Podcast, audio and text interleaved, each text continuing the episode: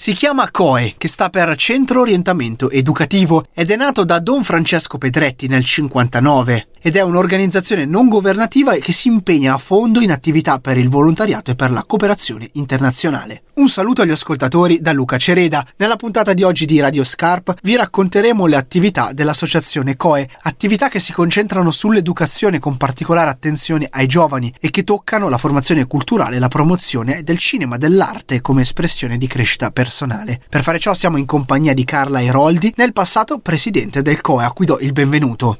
Eh, grazie e grazie a tutti gli ascoltatori di Radio Marconi. Il COE l'anno scorso ha compiuto 60 anni, 60 anni di storia e di attività. Ci racconta da dove è partito l'impegno del COE per l'educazione dei giovani e dei formatori?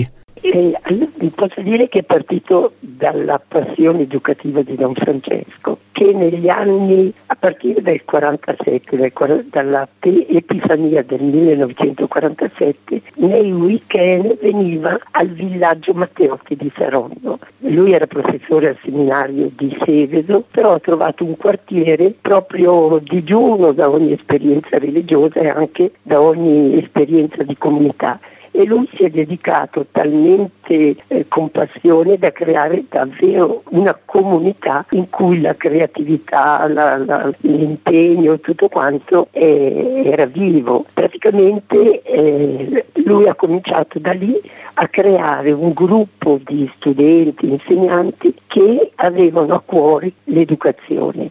Nel concreto, quali sono le attività che l'associazione COE ha proposto utilizzando e usando linguaggi diversi come quello della cinematografia? Allora, l'educazione ha un ampio spettro, cioè l'educazione può entrare un po' in tutte le forme. Il COE ha cominciato la sua attività fuori dall'Italia, in Camerun, appunto, facendo venire in Italia nel 69 tre ragazze che si sono preparate, due in ostetricia, una maestra dell'asilo, per poi ritornare nel loro paese, il Camerun. Il Camerun è stata la prima esperienza di promozione, promozione sociale, promozione della donna, attenzione alla sanità e questo e si è sviluppato attraverso l'arte, la cultura, cioè l'educazione era formazione in tutti i settori, quindi quello della sanità, quello della promozione rurale, della promozione della donna, cioè tutte le attività con un'attenzione alla persona, con un'attenzione all'aspetto professionale che ciascuna persona avrebbe potuto affrontare. E i primi registi africani portati a Milano erano proprio quelli accolti a Milano, erano proprio quelli del, del, dell'Africa, che poi eh, si è sviluppato il festival a cominciare dal 1991 e eh, dal festival cinema africano si è aperto all'Asia, all'America Latina, quindi arricchendo l'aspetto di conoscenza delle culture. Quindi l'arte anche come eh, valorizzazione delle risorse grandi che le persone avevano.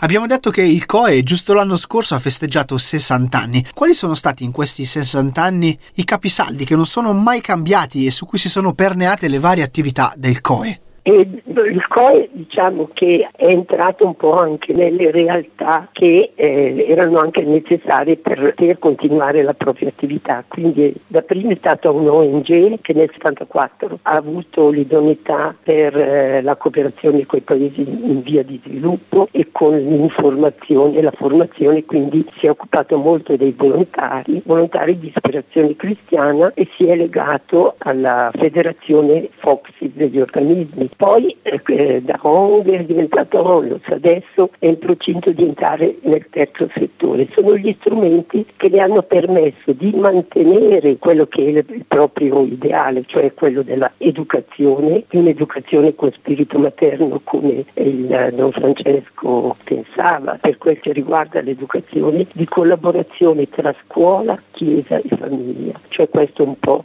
l'intento. Poi il volontariato, l'accoglienza sono stati un po' i capostipiti della solidarietà della, della nostra, del nostro impegno. Noi ringraziamo Carla Eroldi per averci raccontato come il COE cerchi di cogliere e interpretare le sfide pedagogiche dell'attualità, adeguando le metodologie e gli strumenti per la formazione ed evidenziando anche i nuovi bisogni sociali e culturali dei giovani. Un saluto a tutti gli ascoltatori da Luca Cereda e appuntamento alla prossima storia di Scarp.